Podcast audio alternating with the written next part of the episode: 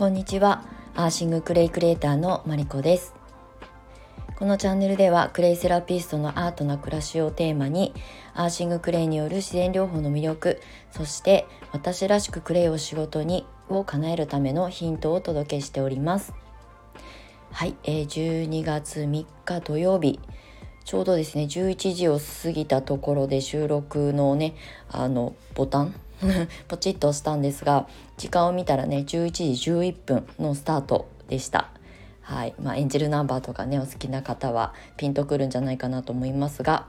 はい、今日は週末ですね。お天気がちょっと、鎌倉市内は朝すごい晴れたなと思ったんですけど、雲がまた広がってきて、気温がぐんとねじゅうにがつ入って下がっているので、寒さがこうひしひしと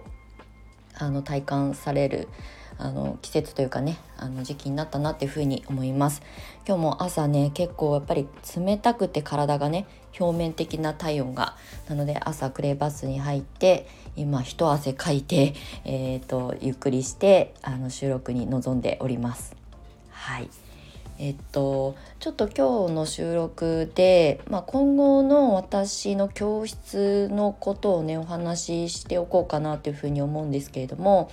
あのもう幾度となくねここ最近あのスタイフの収録では U ターン移住を控えてますということでお話をさせてもらっていまして、えっと、じゅうにがつの中旬で一旦ね湘南暮らしを卒業というかね離れて、あの U ターン移住、まあ、茨城県笠間市に帰るっていうことで、今引っ越しが迫っているので、もう全然片付け、まあ、まあ今ねまだあの、えー、と荷造りに着手はしてないんですけれども、断捨離しなきゃいけないなと思ってなかなか進まなくてね、明日にしちゃえっていう感じで、いつもギリギリまでねあの手をつけないで慌てちゃうタイプなんですけれども、まあそういうこともあって、あの今これまでですね湘南で教室を開講して、えー、クレイセラピストを育成する教室としてねあの運営経営をしてきたんですけれども、ちょっとしばらくの間クレイセラピスト養成講座、まあ、クレイセラピストの資格を取りたい方のためのサポートをずっとしてきたあのまあカリキュラムをね一旦お休みしますということをねあの告知させていただいてたんですけれども、まあ、まだちょっと再開のめどは立っていなくて、一旦 U ターンしてから、まあ、どういう、まあ、なんだろう私の活動の拠点となる場所でどういうあの発信ができるかということを、まあ、見定めた上でね再開するか否かみたいなことも含めて、まあ、また発信しようかなとは思ってるんですけれども、ただ教室業みたいな形をやめるわけではなくて、クレイセラピーを届ける上で伝える上で、まあ、どういうまあ、私の在り方なのかあの方向性なのかみたいなことをね、まあ、今考えてる最中ではあるんですけれども、まあ、今までもねクレイセラピストさんをごじゅうめいぐらい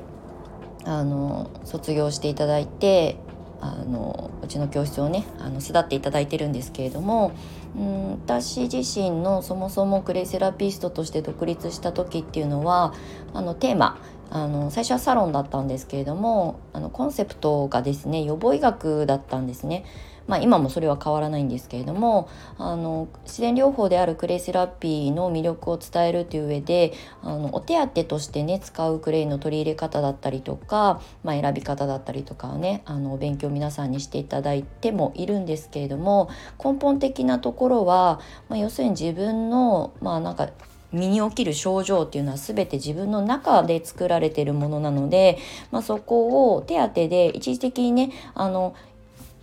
楽になったりとか、あの、まあ、要するに傷口がちょっとねあの和らいだりとかっていう、まあ、症状がすごく楽になるっていう意味でのお手当としてクレイセラピーもすごく役に立つんですけれども、私はやっぱり自分の体は自分で治す自己注力の大切さだったりとかっていうことを、まあ、ベースに伝えてきているので、まあ、今まであのうちに通ってくださった生徒さんたちが、まあ、みんながみんなではないにしても、まあ、基本的なベースはそこをちゃんと理解してあの通ってくださっていたと認識しているんですね。ただあのやっぱりクレイのそのカリキュラムの中で教えている、まあ、いろんな手作りのクラフトだったりが、どうしてもねその対処療法的なあの見え方になりがちなので、こういう時にこういうクレを使うとこういうふうに体が楽になります、まあ、それはイコール西洋医学のお薬での、あの処方みたいな感じになってしまいがちなんですね、どうしても。で、まあ、それが間違ってるわけでもないし、あの悪いわけでも全然ないんですけれども、うんもともとは私たちは自然界の一部であり、まあ、不自然なものを体に入れれば体が反応を起こして、あの排毒、要するにあの体の外に排出しようとする営みが行われるんですね。なので薬もそうだし、まあ、今話題のねお注射なんかも全部そうですけれども、人工的に作られたものを体に入れたら、体っていうのはすごいね本当に神秘的にできているので、あの私たちが頭で理解するしていることとか情報以上に、体はちゃんと働いて、いらないものは外に出そうとする働きがあるんですよね。それは機能としてあのもうみんなが持ってるものなので、なんかねやっぱりあの日常生活の中で便利なものだったりとか、あのこれを取り入れてくださいとか、まあ、お注射もそうですけど打ってくださいっていうね、それで抗体ができますとか、でもそれって本来の動物である私たちの人間の体の、あのちゃんとした営みではないんですよね。それをまあちょっとこう阻害するぐらいのものだったりもするんですよね。あの医療を否定してるわけじゃないし、薬だったりとか、もう本当にこう救急医療みたいなものっていうのは必要な場面もたくさんあるので、私は別に医療を否定してるわけじゃないんですが、ただ、えーっとまあ、症状に対して何か投薬をするとか、その何か体の中に注入するっていうことが、それがあのを行いとしてした後に発熱するとか、下痢が出るあの起きるとか、まあ、嘔吐ができあの出るとかね、症状として出てくるものっていうのは、体が拒否をしている、まあ、一生懸命外に出そうとしている営みなんですよね。これは自然療法っていう視点でとか、まあうーんまあ薬のこととか、日本においての医療業界のこととか、いろいろ調べて勉強してきた、まあ、視点からもそうなんですけれども、体っていうのはすごくシンプルにできていて、あのそういった症状が起きるっていう、まあ、よく最近聞くのが副反応とか副作用とかね、まあ、副反応副作用っていう言葉ってすごく便利というか、なんとなくみんな疑わなくなってしまってるかもしれないけど、それは副反応でも副作用でもなくて正反応なんですね。体のいらないものを外に排出するっていうことが、体の中で起きていることが、えーと、目の前に事象として起きているっていうことなんですね。なので今特にすごくこう、まあ、季節的なものも重なって、まあ、結構救急車のねあのピーポーピーポーがあの鳴り響いたりとか、あの急にね休止されたりとかする方とかあの増えてる時期だったりもして、なんでかっていうと、私の卒業生で脳幹視の子がいたりとか、葬儀関係のお仕事をされてる方が知人にいたりとかして、まあ、例年になくねすごく増えてるっていうことをね聞いたりとかするんですよね。でもちろん原因は一つではないにしろ、でも余計なものを体に入れてることが日常生活の中にあのあると、体はもちろん正しい反応として解毒をしようと思って症状が生まれあの表面化するんですよね。なのであのやっぱりそのデトックスとか、まあ、余計なものを入れないっていうことが一番大前提なんですけれども、やっぱりね解毒する方法を身につけて、知識としてもそうですし、毎日の生活の中でいかに自分たちの体に悪いものが溜まってるか、あのそれがちゃんと排毒できてるかっていうことに目を向けられるように、まあ、なってほしいなっていうふうにやっぱり思います。改めてそうなので、うん、クレイセラピーは私の中ではやっぱりこうデトックスとか、まあ、それによって体をちゃんと整えて、自分の体の中で起きてる表面化されるものっていうのは全て自分の中に原因があって、それをあのちゃんと向き合わないと、まあ、根治っていうのかな、えーと、元の状態に戻るのは難しいわけですよね。なのでまず症状が出たらその原因を探るとか向き合うっていうことをして、何か余計なものを体に入れてないかなとか、えーと、食べてるものもそうだし、お薬なんかもそうだし、あの必要最低限のものであるかどうかっていうことにね、あの向き合ってほしいなっていうことで、まあ、これから私が伝えるクレイセラピークレイセラピストさんを育成する、まあ、今日、まあ、その講座をね、まあ、これからどういうふうにしていくかっていうのは考え中ですけど、まあ、教室のスタンスとしてはやっぱり私が今お話ししているような内容がね、えっとまああのなんていうんだろう、こう合致する人、うん、あの理解してもらいたいとか押し付けたいわけでも全然なくて、そうだよねって共感してくださる方と、まあ、クレイのことを一緒に学んで一緒に成長していきたいなっていうふうに思っています。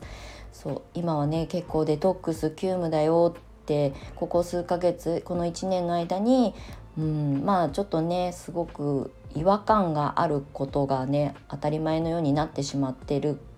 と思います。特にあのお注射とかねっていうことが私の中ではすごい懸念材料だったりもするので、もう本当にデトックス急務ですよっていうことですね。私がクレイセラピストを目指すっていうあのそれを仕事に し, して、えー、っと活動していこうって決めたきっかけ、最初のきっかけは さんてんいちいち さんいちいち ですね、東日本大震災があった後に私はクレイセラピーに出会って、まあ、その当時はまだ今ほどねクレイの発信者がいない時代だったので、自分で調べて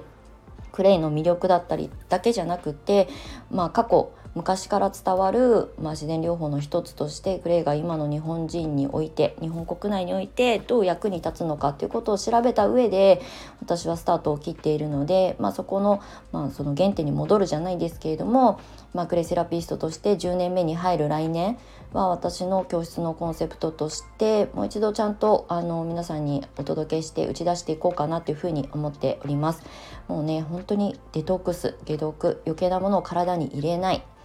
どうしても入ってくるものは致し方ないと思うんですよ。排気ガスだったりとかあの食べてるものから入ってくる添加物最小限に抑えたとしてもゼロにすることは難しいし、電磁波とかもそうだけどね。なのでそういったものを日々ちゃんとこう外に体の外に排出する方法だったりとか、まあ、取り組みを皆さんにお届けしていけるような発信もしていきたいと思っております。はい、ということで今ね体に何かこう今までに起きたことのない症状が生まれている方なんかはね本当にデトックス、あの自然にも近い、まあ、自然の一部であるということをちゃんと私たち動物である人間がそこに寄り添う、うん、そこで生かされているということに立ち戻っていただきたいなというふうに思っております。はい、今日はちょっとねあの長々とあのいつも長々してますけれども、あの私の教室の方向性みたいなところの視点からお話をさせていただきました。はい、ということでじゅうにがつに入ってねすごい気温がぐんと下がったりとかしてあの体の調子がねこう狂っちゃうかもしれないので、体をしっかり芯から温めて、えー、本当に体にいいものをね日々率先して取り入れていただけたらと思います。はい、では週末素敵な、えー、時間をお過ごしください。最後までお付き合いいただきましてありがとうございました。アーシングクレイクレーターのマリコでした。では次回またお会いしましょう。バイバイ。